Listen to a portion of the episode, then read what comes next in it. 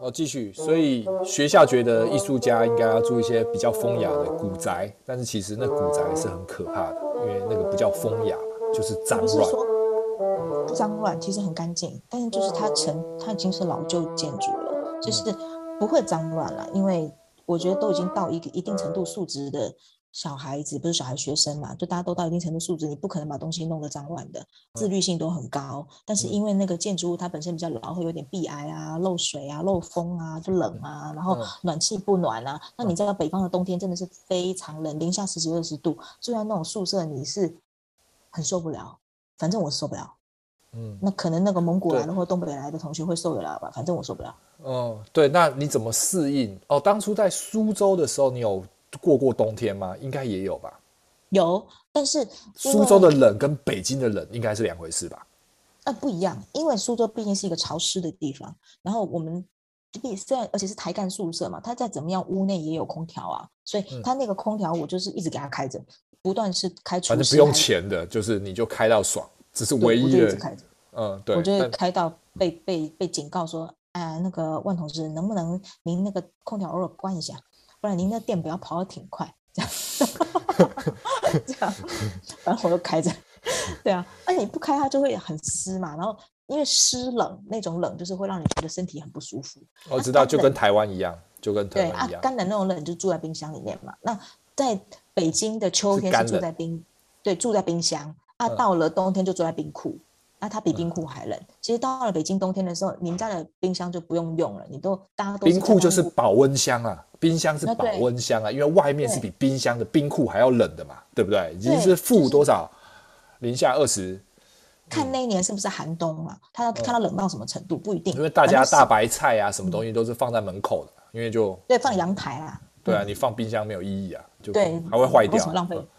对，放外面就就解冻了。它也不会坏掉，蛮、嗯、好的、啊，这样，嗯、所以也省也也蛮省钱的。然后就是北方会有一种，就是你会有一种，嗯，原来以前小时候我们在书上读到的南北差异是这个样子的。然后到北方，你真的觉得就是四季分明，春天就是开花，就是冒新芽，然后呢，夏天就是长草，秋天就是开始什么东西都变成黄色的，然后开始叶子都落了，草都枯了，然后冬天就是什么都没有了。然后连草原本长得茂盛的草地，现在就变成冻土，就是只有土，什么都没看到。然后树也是，原本长得茂盛的树叶，现在一根一片叶子都没有，只有枯枝。然后呢，风一吹就断掉，这样。嗯，就是、那你那个时候怎么过冬、啊？萧瑟，就是羽绒衣穿到满，嗯、棉被盖身上盖到满，但是还是要出去上学啊。这个时候工商一下 Uniqlo 的发热衣。那个时候就有 Uniqlo 了，是不是？有有啊，有用，有的。哦，有当然有用啊。然后，因为你不要忘记，我之前是做服装的，是做面料的，好吗？当然有用啊。这个作为这个服装面料的专业人才，我还是要告诉大家，那个发热衣真的是有用，而且这个经过我们的研发，它绝对是有用的。因为鱼库有很多发热面料就是远东出的，所以我知道我们要经过实验室测试，它真的，它真的会有效的提供你的体感温度两到三度。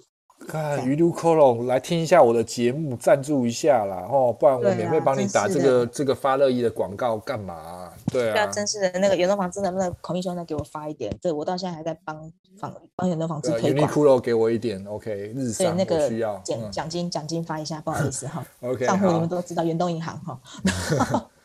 对，所以其实真的是有效，而且我其实真的是逢人就宣传，因为尤其是很多台湾人，你刚到北京的时候，你真的是。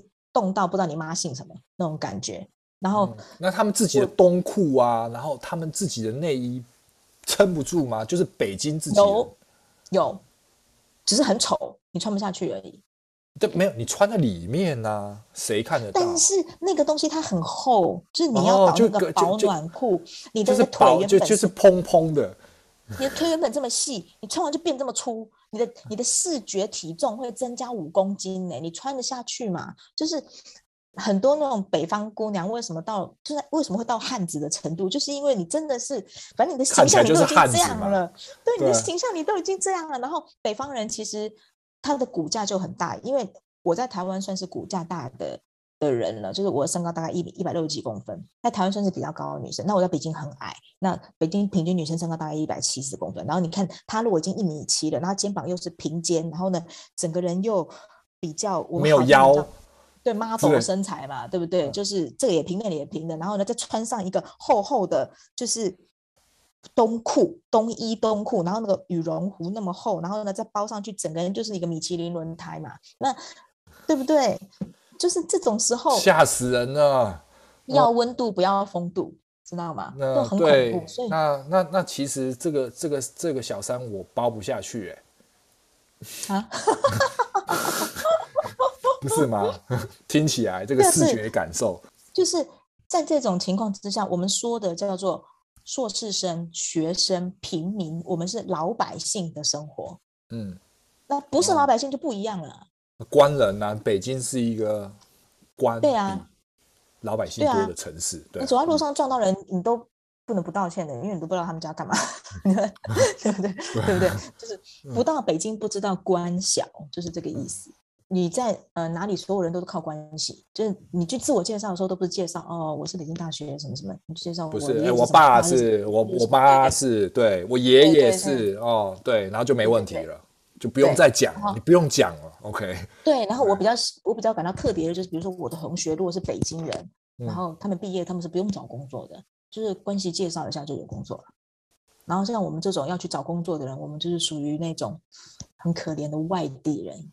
嗯，就算是北大毕业也没有怎么样，对不对？对，嗯，对，他们北大毕业只是镀个金，对，证实我还是有实力的，这样子，嗯嗯，概念嘛，是不是？你在北大，你读什么专业？然后你在北大的这几年，你有没有把你的人脉累积起来？你有没有把你的关系疏通疏通？有没有人愿意在这个时候帮你一把？就是变得非常重要的。就是如果你在北京，你没有关系。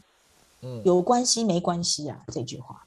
嗯，但所以你大学这三年当中，应该也累积够了，你觉得应该要有的 connection 吧？那就要看你从什么方面来说。就是比如说我那个时候学的是文化艺术管理嘛，所以说当然会认识一些画廊啊，然后美术馆啊，就是在这些机构上的，嗯，一些人脉是有的。所以我还是认识了一些人，然后呢，我还是认识了一些策展人，认识一些艺术家。然后后来我在北大，我又念了四年的博士嘛，然后那个时候就念的就是专业艺术的批评，我念的是艺术理论。所以后来我也开始做艺术批评，就认识更多的艺术家，然后更多艺术圈里边的人，一些艺术媒体等等，这些都是我在北京的这段时间，然后呢，在这个圈子里面的累积了一些资历吧，一些人脉啊，一些关系这样子。嗯，因为。你的那个时间点在发展的那个当中，正好是中国艺术起飞的年代，没错吧？那个是几年？也不是正好，正好是正好是就正好是在那个时间点嘛，对不对？中国艺术家往全世界发光发热的时间点，也不会说是起飞，其实它是变成成熟吧，我可以这么说，因为它其实在之前七九八就。正好差不多在你那个转换那个时间开始酝酿成了嘛？呃，我去的时候，其实严格来说，就是七九八它有分为早中晚期。那我去的时候，其实已经过了那个早期。早期其实七九八里面全都是艺术家，嗯，就是比较比较是比较比较破烂，就是一个一些艺术家在那边搞创作嘛，对，对不对？对对对对对。中期开始有艺廊，晚期开始大企业。对不对？对，现在已经是一个大企业，你一般穷艺术家是进不了七九八的嘛？对，连普通画廊都进不去了，所以它是一个汰换的过程。我去的时候正好就是中期画廊当道的时间，所以里面有各式各样的画廊，包括国际画廊，甚至台湾画廊，什么都有。然后呢，在那个时候呢，跟现在的生态又不太一样，因为当时企业在营运一个社群的时候，跟由画廊来营运一个社群的时候，它的整个氛围也好，你能够看到的展览，你能够看到的那个呃活动的人也都是不一样的。那当然跟艺术家是不一样，所以那艺术家他们那个时候就迁往了宋庄嘛，也有迁到草场地。那因为他们是一个在搬迁的一个过程，我我也有通过这些去认识了草场地啊，认识了宋庄，就这些艺术家生存的环境。那现在的七九八，它就变得更加的商业化了，然后呢，更加的资本化，它就。跟之前的生态又不一样了，它是一个动态的变化的过程。后来就顺利毕业了吗？这个过程还有没有什么嗯值得跟大家分享？在北京，呃，在北京读硕士的这段期间，其实就真的比我之前人生，尤其在逢甲大学读硕士顺利太多了。可能就真的是我刚才一开始说，你找到你自己适合的方向，你就会很轻松、很容易、很愉快，嗯、而且再加上那个时候你还是去玩 band 嘛，所以你在北京是有有有有不是不能叫演唱会，有演唱的机会嘛，是不是？对，有演出，然后呢，嗯、也有也有跟呃。一个经纪公司签约，然后也有做一些演出活动。嗯、那这个也是比较比较是生活上中的当中的点缀。但是其实大家都知道，我那时候发展的主业还是在艺术跟文化管理这个方向。所以在，在嗯，当然人脉上也都各方面都有累积到一些啦。嗯，嗯那那段时间好，你你也认识了你的先生嘛，对不对？哦，对对对，那个时候是玩 band 的时候认识的，他是一个吉他手，所以最后就。嗯结婚，嗯，就是就是，对啊，所以，嗯，所以就就完完全全的变成是一个，其实就已经切分了。你打算是之后在大陆发展的一个一个一个基础了。其实之之前谈恋爱结婚是没想那么多，嗯，就是一种冲动嘛。对，他没有我我没有那么去规划说哦，我因为要在北京发展，所以我找一个北京男朋友之类的，就是没有那么想。只是觉得哦，就刚好遇到这个人，然后就是就是跟他谈恋爱，然后谈恋爱到一个阶段就结婚了，就是一个很自然的发展过程而已。那简单的分享一下北京男人跟台湾男人的差异，可能也有个体化差异啦，但是大致上来说的话呢，北京男生，尤其是北方男生哦，跟北京男生还是有点不太一样。很多人说东北男生会打老婆什么之类的，那因为北京人毕竟比较文明嘛，然后呢，他们。文化程度比较高啊，然后再加上也特别爱面子啊什么的，所以我觉得北京男生很爷们，但是他们那种爷们跟东北男人的爷们还是有一点点不太一样的，比较内敛一点的的爷们。但是，所以就是就是应该就是就是大男人主义的爷们，那那东北的爷们是动拳动脚的爷们。对，嗯，对，那跟跟跟男生跟台湾人的差异是什么？台湾就比较娘炮。这样子吧，呃，我觉得是非常不一样的。就是台湾的男生可能也是被台湾整个文化熏陶过了，会觉得说，嗯，要帮，也不说帮，他会觉得有一些事情是他的分内的事情。比如说照顾小孩的一部分，或者家做家事啊，帮忙就不帮忙做一起煮饭啊、买菜啊，或是就是这种生活中的这些小事，哦、他们觉得是是，是被可能连续去台湾跟爸爸妈妈的教育，就是男人其实还是要分担很多小小的工作，但是北京男生是嗯，就 never cross mind，就是完全不会这个东西不在他的字典里面，对。对，这就是女人的事儿，嗯、就是很传统，就可能跟我们的父辈或是我们的爷爷辈的想法比较接近吧。就连现代还是这个概念，当然会有这个转变啦。但是，嗯、但是我觉得大部分的，就是北京爷们儿会觉得说，为什么要去做那种女人的事儿？这样，嗯，哦、嗯，然后现在也有很多。那相对其实这样子讲起来，其实台湾男生被教育底下比较体贴。如果照这个说法来说，对，行为上也好，心理上也好，都比较体贴。嗯，哦，嗯，哦、嗯，终于我们这个软实力还是有一点点。对，软实力非常丰厚，还是有一点点。以女性角度来说，男生还是好，男台湾男生还是好一些些。对，虽然没钱，但是温柔体贴。OK。是这样子吗？也不能说从全完全用就是钱的角度来衡量了，因为其实从你要看钱是在哪里用。你为什么在大陆要赚那么多钱？是因为开销非常高啊。嗯、那在台湾，如果台湾的整个民生指数现在开销没有那么高的时候，你也没有必要赚到那么多钱去牺牲你的生活品质嘛，对不对？嗯、对。那，那我们我，我们我们再讲一下，我觉得好好奇的这个东西，你你所看到的这个一胎化。嗯底下所产生出来的这些公子公主们，在在你上学的时候所遇到的一些文化上的差异有吗？应该有吧？有非常大，因为我的同学全都是一台化的产物，就是他们我们这边的八零后，就是他们那边的八零八零或者八二年开始，就是全部都是独生子女，独生子女协调性真的很差。嗯因为我们都是在、嗯、像我们在台湾，你家里至少都会有一个哥哥姐姐妹妹，对啊，表妹表姐，对对是，对对对对对，就是你的协调性会很好。而且我觉得在台湾，我们从小不是有一个德智体群美，不是有一个东西叫群育嘛？看你跟班上同学协调性嘛，对不对？你有没有办法做团队？对团队工作上同军课什么干嘛？你不是要这个整个 team 的协作能力嘛？对不对？在大陆没有这回事的，你就是反正是把别人踩在脚底下就对了嘛。那既然是这种，又是这种文化，然后又是独生子女的时候，谁要跟你协调啊？经常在宿舍里面就会有人翻天吵架，嗯，对。然后在你要做一个团体报告的时候，那简直就是撕逼啊，太可怕了。什么是撕逼？撕逼就是怎么翻译啊？这个词汇 就是这是一个很难听，这是一个脏话啦。嗯，大家不要 不要学，就是 就是呃。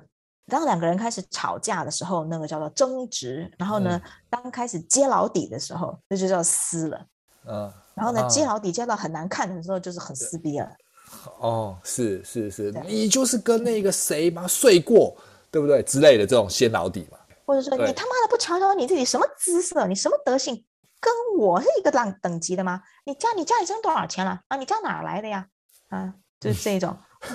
就那种，你不亮，你你你不照照镜子，那掂量掂量你自己，就是这种很恐怖的撕逼，什么情况都有。然后就是敢跟我抢男人什么的，我就抢你男人，你怎么着？哦，原来是这样子哦。这个男人看不住，对啊。哦，他们的女人对话是这样子就对了，嗯。那就是那那其实学校里面有很多的团体或者一起做报告或者什么的这种情况，那根本没办法合作啊。啊，通常如果我们真的要进行团体合作，比如说以我个人的经验，别的团体我不敢说了，因为我是一个协调性比较好的人，所以，我一开始的时候是按照台湾人模式的时候，我发现行不通，后来也是经过一些经验，在这里跟大家分享一下，就是很简单，我们就把我们要做的东西全部量化，然后呢，不管你跟几个人合作，一开始就讲清楚谁干什么，谁干什么，嗯。不要共同做了，大家就直接把这个东西拆开来分开去做。然后呢，你做好你的事情，这样就没问题了。你不要说这个这个跟谁一组，那就做不了事。对对，你做你的，我做我的。然后呢，比如说我们要查一份资料，你查哪一个？比如说你查这个年代到那个年代，或是你查这个范围，我查那个范围。然后呢，我们什么时候约好？几天之后碰头。然后呢，把我们查到的资料对一下。然后呢，怎么做？接下来怎么做？这样就有办法，还是属于个人活动，然后再凑在一起，再整合就好了。对。对，所以这个就是这个就是我们我们后来能够合作的方法。那有些人他就特别假掰啊，就是啊，我这最近真的特别忙啊，我这有点忙不过来，那你们就别给我分活了什么之类的。要不到时候我上台报告吧。你这种人哦，嗯，你要干他，就是先先先想办法给他下马威之类的嘛，不然怎么处理？因为这种人应该蛮多的吧？这种人呢，我们就会默默的就把他干掉，跑去老师那边说，老师他很忙，我们换一个人吧。哦，嗯，就直接排挤他就对了，直直接就不要跟他一组了，然后就跟他说，那不然有的人会像我们这种是会跟他说，你确定你真的不行的话，那我们要去跟老师调人，嗯，就是我们要换一下看，或是你什么时候方便，我们把我们的报告时间往后延，你什么时候能够做得出来，嗯，因为你不能不参与嘛，对不对？对啊，是啊，有的人就比较没办法，有的人他家里其实就是很宽裕嘛，他就会说，那不然这样，我付钱，对不对？对。你们要多少费用？哦，那也不错啦，这也是一种说，对啊，对啊，对，可以，对不对？那我们这一次所有的开会找资料，所有的报告费用全都你出，那你不用参与哦，那也可以啦，这样也行啦，大家也没话说了嘛。对，但有人不乐意啊，有人他家也很硬啊，我干嘛要替你干活啊？哦，对啊，哦，你家谁呀？对啊，我也不缺钱，对，缺你就几千块钱嘛，对啊，老子不缺你这几千块钱，滚，这样。哦，对吼，大家都是有背景的，不是他有背景而已，对，不对？嗯，那只是台湾穷学生没背景，啊、其他那一票都是有的嘛。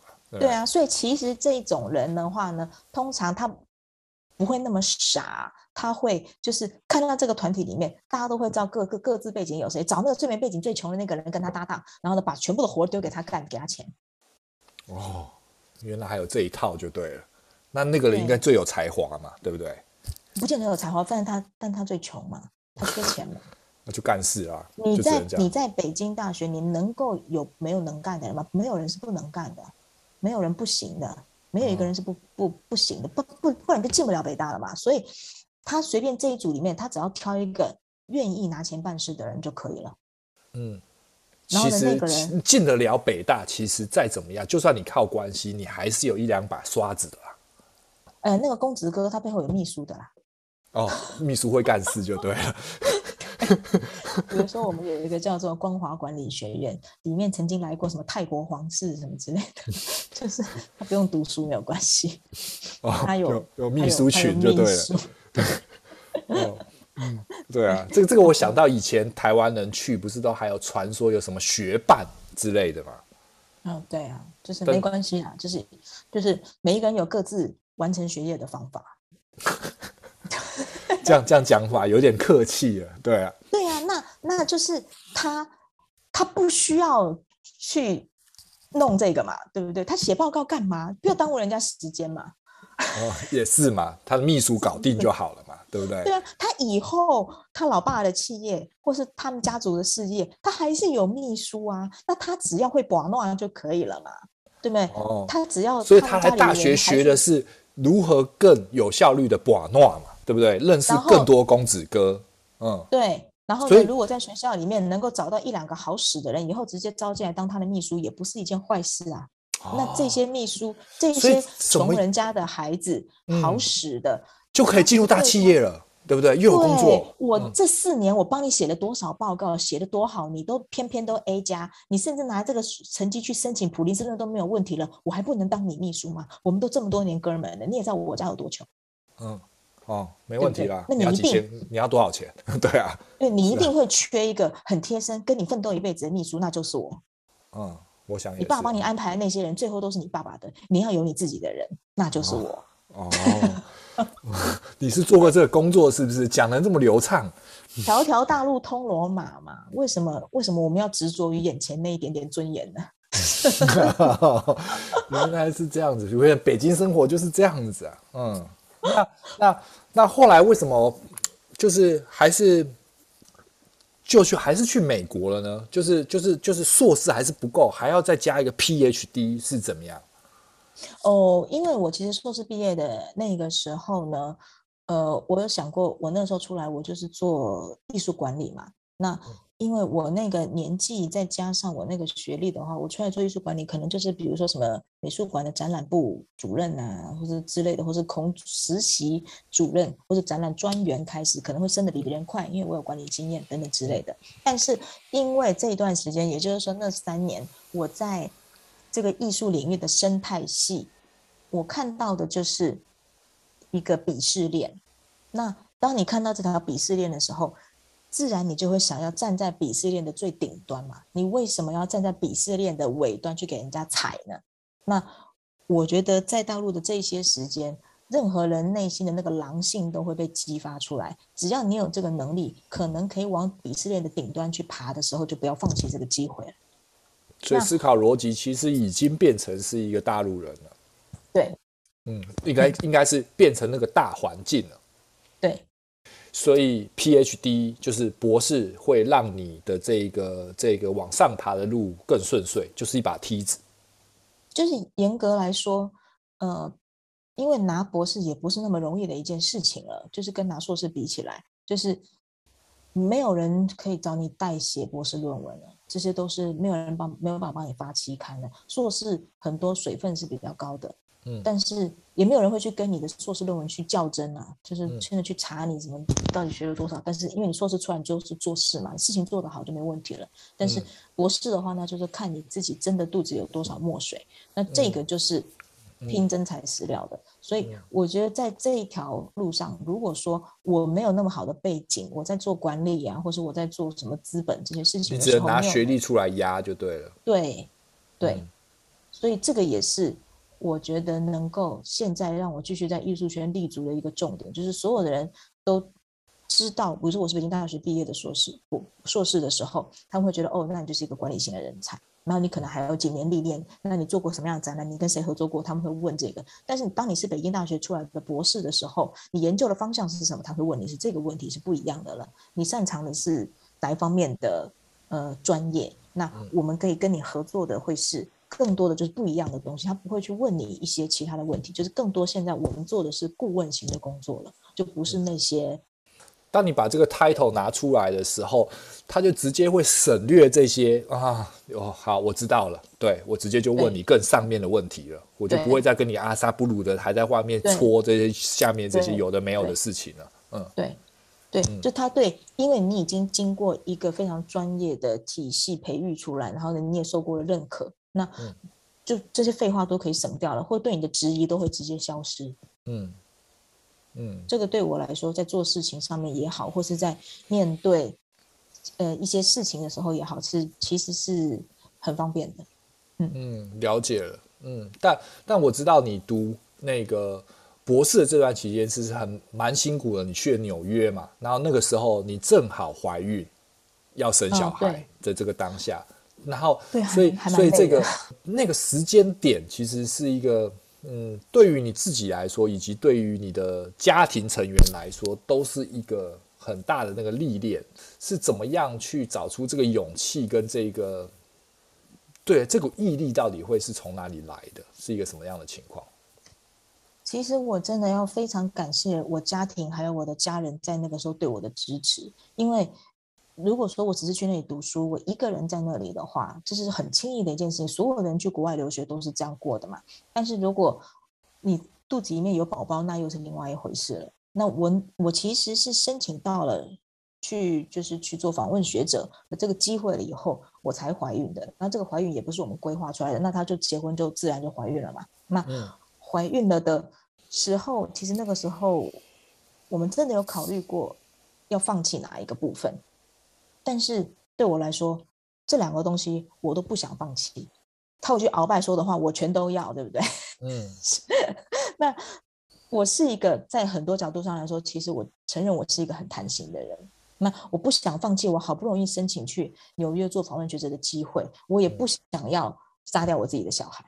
嗯。我觉得这是一个非常难做的决定，所以那个时候我只能寻求我家里的支持。那我家里的长辈也好。或者是我先生也好，然后大家都愿意在那个时候支持我。比如说我的家人，我的阿姨长辈，他愿意在那个时候去帮我坐月子啊。然后我在纽约的亲戚也帮我很多忙啊。然后、嗯、扛着扛着一个大肚子在纽约读博士，怎么样都不是这么的简单吧？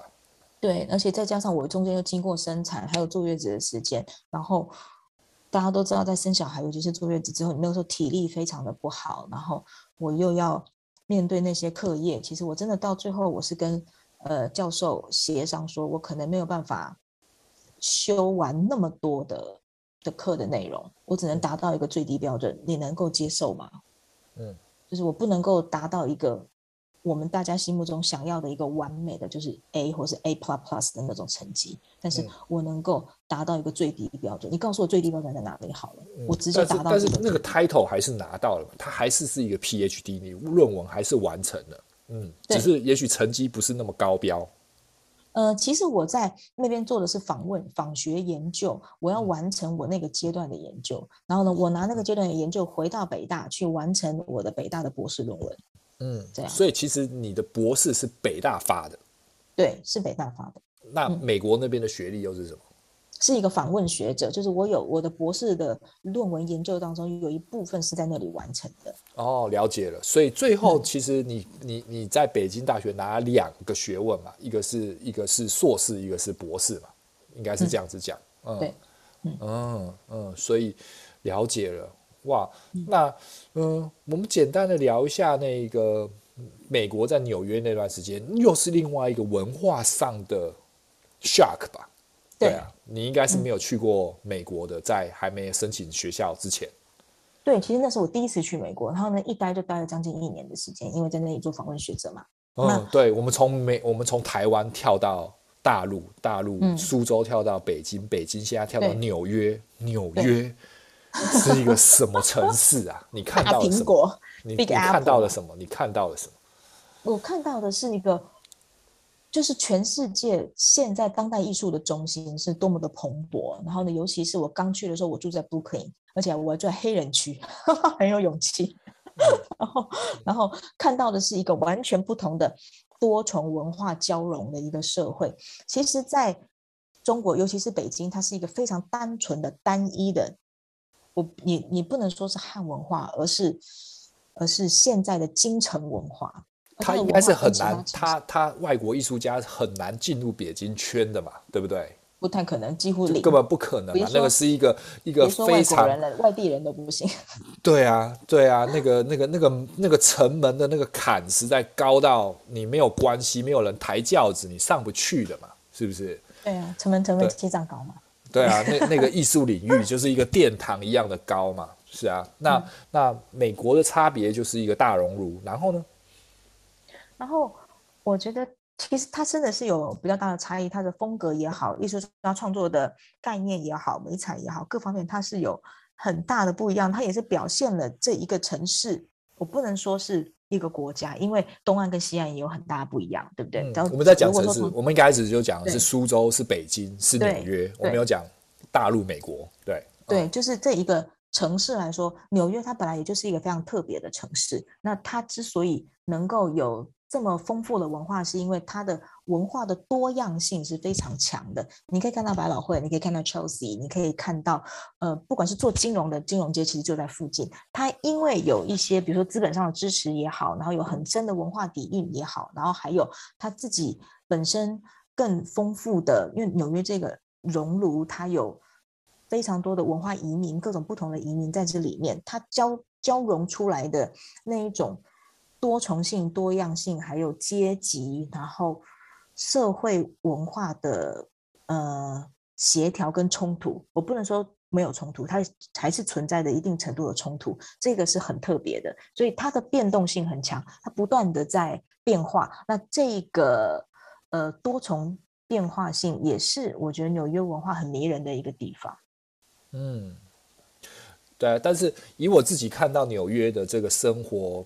呃，我我去过很多大城市，去过东京啊，嗯、去过纽约啊，去过巴黎啊，去过伦敦啊，但、嗯、但是纽约是一个，我觉得是一个很辛苦的地方，嗯，就是，嗯，就是其实大部分就是就是有钱人真的很有钱，就是上城区啊、嗯、下城区啊、嗯、布鲁克林区啊、嗯，你就可以很明显的看到，嗯。呃就是一块美金产生的这个差距，可以买到什么东西，然后人们的生活是多么的辛苦。嗯、我看到那个时候，我才发现，就觉得、嗯、哇，你在台湾，呃，在台北市可能都可以找到五十块的鸡腿饭一个便当。嗯，你五十块钱在纽约，你可能只能买到一块，买不到一块披萨。嗯，一块、嗯，对啊，嗯。然后各个的生活方面其实都比台湾辛苦很多很多，嗯嗯，然后住到的那个居住的环境，嗯，真的不是一个你没有看到这些大城市人们这种辛苦的工作情况的话，没有办法体会，觉得台湾到底有多幸福多容易。嗯，我我真的觉得台湾人非常幸福，嗯，然后工作的节奏。比如说我生长的，我生活过的这几个城市好了，呃，北京、纽约，跟我才刚从香港回来嘛，还有回到北京嘛，所以比起来的话，我觉得台湾是最轻松、最愉快的，然后它的贫富差距是最小的，然后你你所用相同等值的价格买到的东西 CP 值是最高的，人是最友善的，然后还有最温暖的地方。嗯，真的看过这些城市比较起来，嗯，其实就是要珍惜，真的要珍惜，真的要珍惜，要珍惜台湾的环境。虽然我们经常说，呃，很多人会说，我我最近就是有时候会在 FB 或者在一些地方看到有人说台湾是一个鬼岛，我就很不明白，就是为什么会叫做鬼岛？嗯，你们不知道，你们没有看过鬼吧？嗯，就是是啊，嗯，就是怎么会觉得台湾是一个鬼岛呢？就是，没有真正去。生活在其他的这种竞争压力如此之大的大环境之下，你想要分一杯羹，嗯，的人，可能才会讲出这样子，台湾是鬼岛这件事情。呃，你根本没有进，你根本没有走出去看过这个大环境，你才会讲出这样子的话。说我我我最近就是也在跟我一个朋友聊到一个话题，就是说台北的房地产贵的人，你不知道北京有多贵，你不知道纽约有多贵，你不知道香港有多贵，就是，啊，嗯，就是我之前在纽约的时候，我已经感觉到纽约的那个房租真的是让我压力很大。然后我到香港后，我才会知道为什么会有人住在那个唐房，然后为什么会有人一家人就住在两平米跟厕所一样大的地方。嗯，就是上下铺，所有的一切都在里面。嗯，对。然后呢，为什么就是我们看到之前很多关于香港的一些生活非常困难的一些人民，他不是不努力，他是他已经拼尽全力了，才能，而且是全家人拼尽全力才能够过这样子的生活，因为他的社会给他提供的条件是这个样子的。但纽约也是，我觉得纽约我看到的人。是很拼命在生活的，但是香港的人，我觉得已经是不是拼命，叫拼老命，是两回事。哦、我觉得香港人没有在睡觉，我没有看到香港人在睡觉。嗯、那纽约人那，那跟那个纽约在北京的那个厮杀又有不同吗？不太一样，就是我觉得，呃，朋在在在纽约给我的感觉是朋友之间的，或者一个 group 一个 group 之间，他们是有互动互惠或者是怎么样的，然后在。嗯北京全都是家底、家族或者朋友的那个 connection 关系，全都是靠关系社会的。嗯，不是不是个人跟个人之间，是你的你的这个体系跟我的这个体系能不能够友善的结合？嗯，对对，嗯，那也是也也是一个利害关系的角力啦。嗯，这样。那香港呢？嗯，啊，我该怎么说才好呢？说来话长，更复杂的一个一个一个一个一个一个环境。嗯，香港人非常辛苦。嗯，然后，嗯，我我我会说，我觉得香港是一个没有时差，跟全世界都没有时差的城市。就是他所有的人都每天睡不到几个小时，然后他们的薪水之所以会这么高，我觉得有一部分是那个医疗补给费，就是很很拼命，很辛苦，然后连生活余暇的时间也很辛苦。嗯，然后了解了，我们先休息一下下。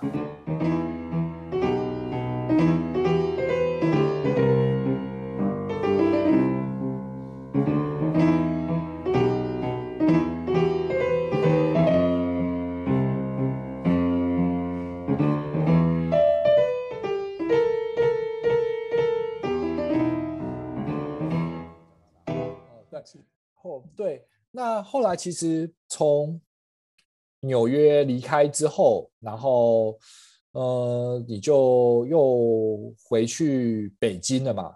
然后我记得你找到了一个教职的工作，是吗？呃，一开始博士刚毕业的时候，其实是去一个画廊当那边的负责人，就是帮投资人管理这个画廊。嗯，这样，然后做了一段时间之后，我才去教职。嗯。那喜欢教职这个工作吗？很轻松，就是教学，然后带学生，就是非常轻松的一件事情。因为，嗯、呃，跟做画廊或是做商业管理的话，那他每天要应变不同的状况，你要有很强的组织力跟应变能力不一样。就是教学工作它是日复一日的，然后呢，学生尤其是呃硕士生他。他面对的一些问题是我以前已经面对过的嘛，所以我知道怎么处理，然后我知道怎么带领他们写论文，他们以后发展的一些嗯想法啊等等，这些是很简单的。然后我自己的科科研就是比如说写写论文啊，然后参加一些会议啊，这些也是就是非常岁月静好 的那种生活。然后那个时候会选择教职去离开画廊，是之前在画廊真的很忙。然后，因为画廊周末其实都会有各种类型的活动嘛，办讲座啊，然后开幕式啊，其实是没有什么生活的，应该是这样子讲吧？对，因为画廊它毕竟是盈利机构，你必须要顾及它的成本跟各方面的事情，所以你要跟厂家，你要跟艺术家，你要维持各式各样的关系，你要做很多就是事情非常累，然后没有时间去照顾自己的家庭或是陪陪小孩。那其实我小孩很小嘛，所以。那个时候真的是觉得说，虽然画廊给我的呃薪水是不错的，那回去做教职薪水会稍微差一点嘛，但是我多了很多很多自己的时间。那那个时候我评估一下，觉得陪伴小孩子成长的这个时间是很重要的，所以我还是就是回去就是学校教职的工作。嗯，对对。那后来、嗯、后来你又从教职离开去了香港。从事了另外一种不同的工作，那是一个什么状况？那是因为我的朋友他的公司需要帮忙，嗯、所以他找上我。那我们是非常认识很久的朋友了。那他是真的需要人帮忙，所以其实那个时候也没有想说要去很久，因为本来这就是一个阶段性的工作嘛。那我们过去了，我过去了一段时间，然后呢，跟他我们真的是没日没夜的工作。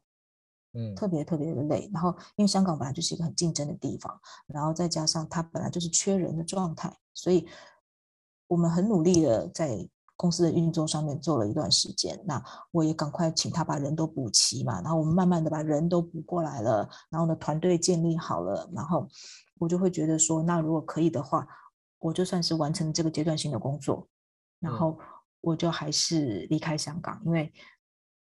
我觉得就是这个工作强度真的太大了，所以他会在这个阶段之后，可能我会。那那个那个工作的强度是是你比你之前在艺廊做经纪人的那个状况之下来的更没有办法应付的情况，是吗？嗯、呃，应该是说性质不一样。因为之前在艺廊，就是在那个时候做画廊管理的时候，就是那个时候的画廊管理是等于是做做做画廊的馆长吧，可以这么说。那他已经有一个团队，那我只要运营原本的团队就可以了。嗯，那他只是可能调整原本团队的结构啊，他知道里面哪一些人可能适任或者不适任，或者我们需要建立什么样的东西，然后重新就是他原本就是一个系统。我只是要去运营跟调整这个系统，但是到我朋友公司这边的话，是人都还要找了，所以那个情况是不一样的。那在这个过程当中，你面对的挑战当然会更不一样。所以在当然过程当中，我也会呃发现到可能自己的强项在哪里，可能哪一些部分是我还需要跟更多。适合这方面能力的人去做配合，才能够达到我的工作目标。这样，嗯，嗯，短时间应该就不会再回去香港工作了，是不是？要看工作的机会，但是因为我现在那个地方的工作是结束了嘛，然后我还是会先回到北京，因为毕竟我之前所有的积累啊，我的人脉啊，然后都在北京，嗯，所以我还是首先第一个就会回到北京。嗯，刚刚我们分享了那么多城市嘛，对不对？然后香港，你刚刚也讲了一些，香港是一个没天没夜、二十四小时都在工作的状况。那然后这段时间，当然，呃，香港在这个疫情前发生的一些事情，然后在疫情后，现在的政治状况也比较倾向是就是一个一个中国的状况。然后这个时候的这个现在的这个香港，你你的那段时间看到的这个香港的人啊，或者是你遇到的这些状况，有一些什么变化？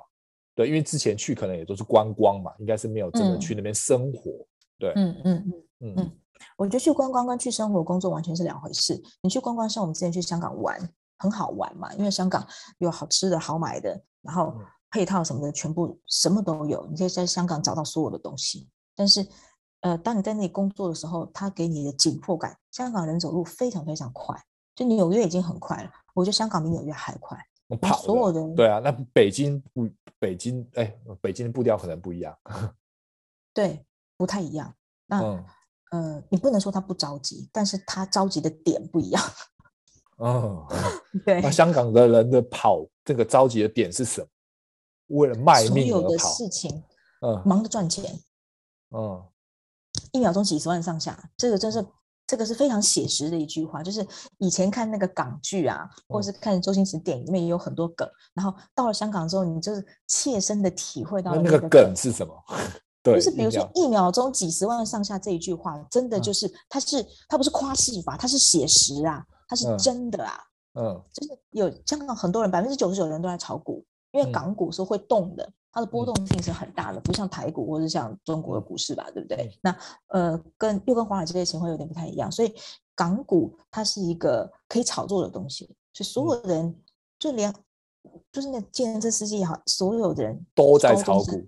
对，就一秒钟几十万上下，你一不小心就几十万上下了啦，对，对不对？对，我一秒钟几十万上下，我真的没有时间跟你聊天，可这样人不聊天，就是他聊天绝对是有目的性的。比如说，我们在这个社团，我们要有一个很强的 bonding，或者我要创造一个跟你的呃。Relation 的时候，我们是有目的性的聊天，嗯、而且在短短的几句话当中，我就可以得到我想要的资讯，它是非常的 effective。然后你不可能去就是浪费时间一起去做一些慢步调的事情，没有人干这种事，嗯、就是慢生活是不存在的。然后所有东西都很快，很快，费、嗯、用也很快。费、嗯、用，公车司机也都用跑的，就对了。对，公车司机也很快，所有人都很快。嗯，比如说我我我儿子在香港上。呃，上的是就是他的年纪在台湾跟大陆都是上大班，嗯，就是 K three，但他到香港的时候、嗯、只能上小班。我本来不，我本来要上幼，我本来要上大，我本来就是上上中班，然后再上大班嘛。他在北京的时候是大班，他在北京的时候是中班，所以他到香港应该是上中班继续上。老师就说：“你为什么不上大班？”我说：“可可以吗？”他说：“当然可以啊，因为他说上就可以上，然后就把我儿子送去大班，然后我儿子就上小学一年级了。”他说：“可以快，干嘛慢？”对啊，的意思嘛，是你可以快，你干嘛要慢？为什么？嗯、他说：“你有什么？你你有什么目的嘛？或是你儿子有学习障碍吗？”我说：“没有吧，你去让他考个试，考试通过了就上啊。”哦，嗯，就是你今天可以大学毕业，哦、你干嘛明天大学毕业？你神经病啊！对对对对，是不是这样？对对对，嗯，就是就是一秒钟几十万上下，我知道又来了嘛，一秒钟几十万上下，就是、你没有那个时间嘛？嗯，对，然后。嗯我更好笑的是，我儿子才小学一年级开学没有两个月，他们老师他回来就跟我说：“老师，我我妈妈我们很着急，我们老师说我们马上就要二年级了，我们为什么现在写字还写不好看？”我说：“你小学才 刚开学两个月，已经已经香港的概念，我马上就要二年级了。” 对。我说：“你们老师说你马上就要二年级了吗？”他说：“对呀，老师说我们马上就要二年级了，可是我们不是好像一年级才刚开学吗？”我说：“对呀，你们老师好着急哦。”然后我儿子说：“对，香港人都好着急哦，包括那个去接小孩，因为。”就是后来我跟我公司离职了以后呢，我会有我我我在离开香港之前，我大概有半个月的时间在处理一些税啊，或是这些离开香港搬家这些事情，所以我有时间去接小孩。我之前没有时间，都是都是都是让家里人帮忙或让费用去接。然后我自己去接小孩的时候，我才发现，你连接个小孩都用跑的，是在急什么啊？就好像是你在电视里面看到那种有一个商店，它大特价三十秒，你可以抢到多少东西，就算你的那种。这种情况，就是老师站在校门口，时间还没有到的时候，就已经塞满了人，菲佣或是家长，或是阿嬷，瞬间就把他接跑，那鸟兽散这样子。就是然后呢，时间一到，就是那个墙上有一个钟，然后那个钟，然后大家要去赶快去抢那个小孩，所有人就冲进去，然后我就在想说，这是在干嘛？就是急什么呢？就是完全不知道，然后我就就是会有这种从众心理。你看大家都在跑队，你会跟着跑，你不要挡到别人，会被别人撞飞。然后呢，就跟着别人就冲冲冲，然后冲上去，然后冲上去到每个班级的门口，然后你要排队的时候，就大家就是在那里很着急，然后在那边刷手机。然后我看到就有人在那边看导航，你们等一下，我到底是要坐这班公车比较快，还是我要是要坐地铁比较快？他就在看那个路线图。我就想说，你你是在急什么？你为什么要要这么急呢？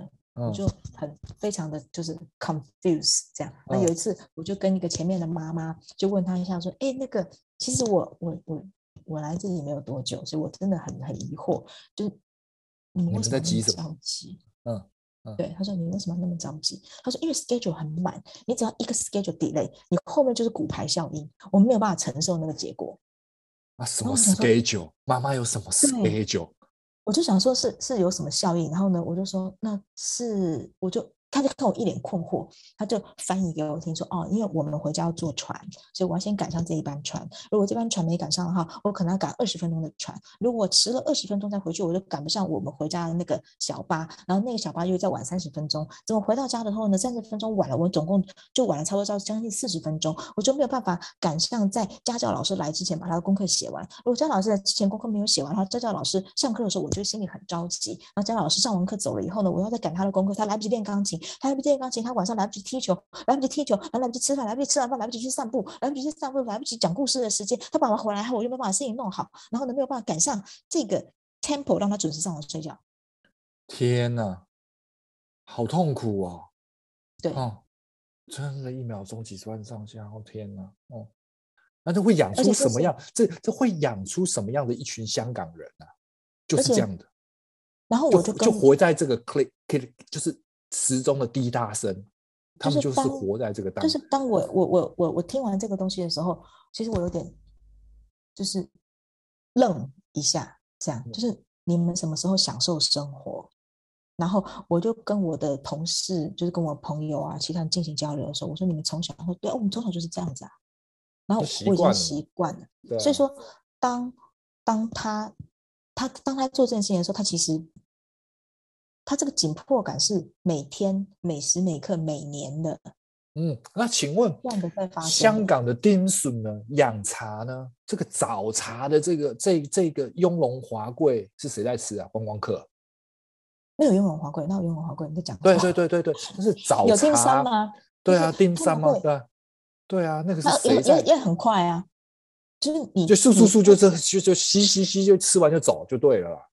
对，你要门口，你要讲，你要你要你在门口的时候，你到门口那个服务员就会很快冲过来几位，然后三位能位，然后你就进去就有位置，然后位置就，然后呢，你在门口巴不得就让你先把菜单看完，然后你坐下你就赶快点菜。如果你看的这个。呃，menu，然后呢，考虑了一下，他就会说，想好了没有？你想好了没有？你还没有想好，先去下一下一个桌子。你想好了，你来叫我。然后我就说好。那等他再去下一个桌子，大概是三十秒时间就回来。你想好了没有？我就，我 menu 都还没看完呢。对。然后呢，后来我都已经养成一个不看 menu 的习惯，就是我就跟他说，你有什么推荐的？我们就三个人，你帮我们配一下好了。他就哒哒哒，然后就走了。嗯，对。然后呢，就得就帮你配好，这样。他说：“你们吃多吃少？”我说：“吃少，你把你配完了。”所以我就、嗯、我就佛，我就很佛系，我都交给交给那个 waiter，相信。对对啊，不还被他被他白眼，被他骂之类的。因为他们很着急，他有翻桌率啊。然后呢，你吃很慢，他就很疑惑，你为什么要吃那么慢？有有什么是问题吗？嗯、对，可是可是可是，我去香港的时候很不爽的原因。不是因为他们的服务态度差，就是因为他们的那个时钟走的跟我们的顺序是不同，不是顺序的的时间快慢是不同的，所以你就觉得香港人一直在赶你，然后香港人一直在催你，然后他们的服务态度很差，嗯、就是这样子。那你其实习惯就好。啊，他不是他，他就他就是这样。但是，但是以一个观光客的心态去香港的话，那他们的这一点也让人不舒服啊。你去迪士尼，你觉得很舒服啊？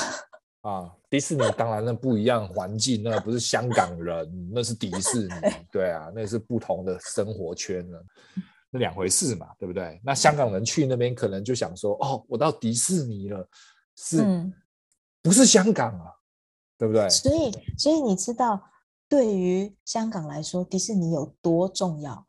就是当迪士尼它闭园不让香港人进去的时候，香港人会暴动。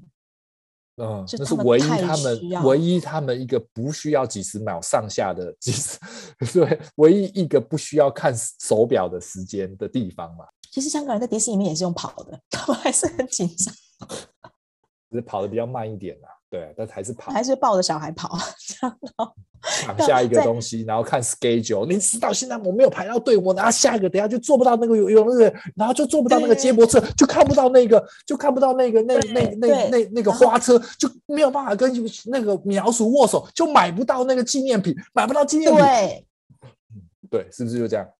是是是这样子的。是这样子的，因为我们之前去迪士尼，我们都很佛系，就是反正几点到，怎么怎么样，就差不多就好了嘛。那有一次我们不小心就到得很早，真的是不小心，就到的时候他还没开园呢，然后我们就在门口，然后在门口等的时候，前面的人好紧张啊，就是在那边一直看着手表，一直看着手表，然后呢，该开园那一那一秒钟他还没开，后面就有人要骂街了，然后门一开的时候，就有人真的是奔跑冲进去，哎。然后我就想，到底发生什么事情？为什么要跑啊？没有没有，跑？但是但是迪士尼要跑是这样子的，因为那个，因为你到那个你到那个上海迪士尼也是一样啊，就是年轻人会先就是第一票打开门放进去的那个瞬间，你要先跑，你要最多人的那个比较想要玩的那个游乐设施嘛，嗯、然后再排下去嘛，嗯、一定是要排，嗯、因为不然就会排很长的队，要等很久嘛。对啊，对啊，对啊，那个那个那个是有原因，三个小时什么之类的。对对对，那个是有原因的，就是你你第一站进去一定要先排那个是是有一个完圆的一个过程啊。那个我知道迪士尼要跑，虽然我没去过。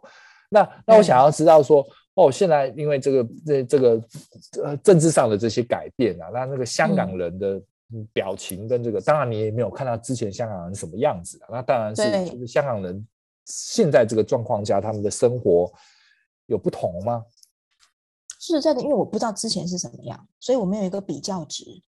哦，所以你也看不出来他们的表情或者是生活的压抑，在这个这个感觉就是换了另外一轮的不同的政治管理之下，到底有什么差别？对，所以我我不知道其中的区别在哪里，我只能说我现在感受到的生活情况是这个样子。但是因为其实也有可能是接触到的朋友圈不一样，或是怎么样吧，就是。我身边的人其实没有人对，没有人在讨论，或者是、哦、这个东西根本就不存在在在我们新闻看的是这样子很很很夸张的，但是真正在香港其实是没有，嗯、大家就没状况，避而不谈，就也没有特别对这个感兴趣之类的。嗯，对对对，就是忙着赚钱，不在乎其他事情。对，又来了，一秒钟是几十万上下，哪有时间管这个东西？对，谁谁执政有钱赚就好，对不对？对。大概是这样吧。嗯，那、嗯、那对于台湾人在那个在那个环境之下，尤其是在这个疫情当下，在那边工作，他们也哦，因为他们也不聊天呐、啊，所以你也不知道他们怎么看我们。对，其实我很少认到，我我我很少遇到台湾人，就是有的时候都是，比如说走在路上，你听到他的口音是台湾人，那太听到就是互相看一眼，就这样，也没有想认识对方，然 后就走了，嗯、这样就就适应了香港 style，也没也没那个、哦、也没那个时间点。去去去去去跟你呃 social 一下啊，台湾哪里来的啊之类的，嗯，就是可能我们有一次是在，所以你也没有，你也没你你也没有什么交到什么香港朋友，嗯、所以了解一下。有香港朋友，但是不是新交到，倒是之前的香港朋友，嗯，就之前认识的，哦、然后只是之前可能是因为他一直在香港嘛，他是香港人啊，然后就是。嗯没有说真的很长时间接触，但是因为在香港了，所以就变多见几次面啊，多去多吃几次饭，然后他就会给我很多很在地的建议，这样。嗯，了解了。呃，之后我们的节目上可能会请万博士在每个月或是每一两个月，我们不知道什么样的情况之下去介绍一下，嗯，现在北京以及国际上的艺术市场的动向，以及我们怎么怎么怎么去看懂。嗯，现在的艺术家，而也许另外一个可能是怎么去收藏，或者是嗯呃，或者是艺术家要怎么进入现在的艺术圈？对，因为呢，我现在呃也在跟几个朋友，然后也在联系一些艺术家。就是我之前一直都有一个小小的平台，就从我在学校的时候，或在更早之前开始，我就一直很想要帮助艺术家，还有帮助收藏家朋友。去根据我的专业知识做一些非常良心的建议，因为我们都知道，不管是画廊也好，或者是拍卖行也好，他们在进行艺术品销售或是各式各样的商业行为的时候，他们都有他们自己的业绩压力嘛。那他当然推荐艺术家的作品的时候，会根据他跟这个艺术家的交情、合作关系，或者是他的利润也好来进行合作。那他在推荐上藏家作品的时候，他当然也是根据这个利益为考量的，所以他们。并不是真的为艺术家去考虑，也不是真的为收藏家去考虑。那我觉得艺术家群体跟收藏家群体其实非常需要一群真的是在为他们着想的顾问也好，行政团队也好来帮助他们。所以其实我一直在联络一些朋友，我们这个平台呃叫做感觉良好平台，我们一直都是在做这两端的服务。简单来说，就是艺术家的顾问，还有行政服务，还有。后续的一些各方面的协助，那还有收藏家的顾问服务，就是我们也是帮助收藏家举办一些专业知识讲座啊，然后帮助他们去了解收藏品的市场价值，让他不会去买一些就是被这些中介商的花言巧语，或者是跟着潮流而去买的一些过没多久之后他就失去市场行情的一些东西，然后或者分析他现在现有的一些藏品，那对。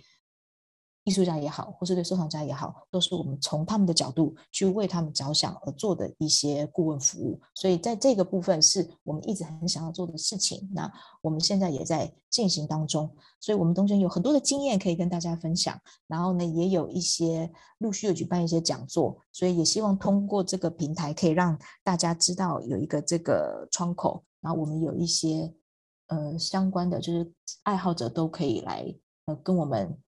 有一些更好的呃互动或是了解吧，这样，嗯，谢谢。了解了，OK，那今天节目就这样子喽，那也请大家期待一下下喽。嗯、对啊，也谢谢那个 Joyce 万博士来上我的节目，然后，嗯，希望下一个节目我们有另外一个发展，那也欢迎大家留言，嗯、然后那个感觉良好公司的资讯会放在我的脸书以及我 Podcast 的连接处，大家可以去了解一下情况。谢谢大家，拜拜。好，谢谢，拜拜。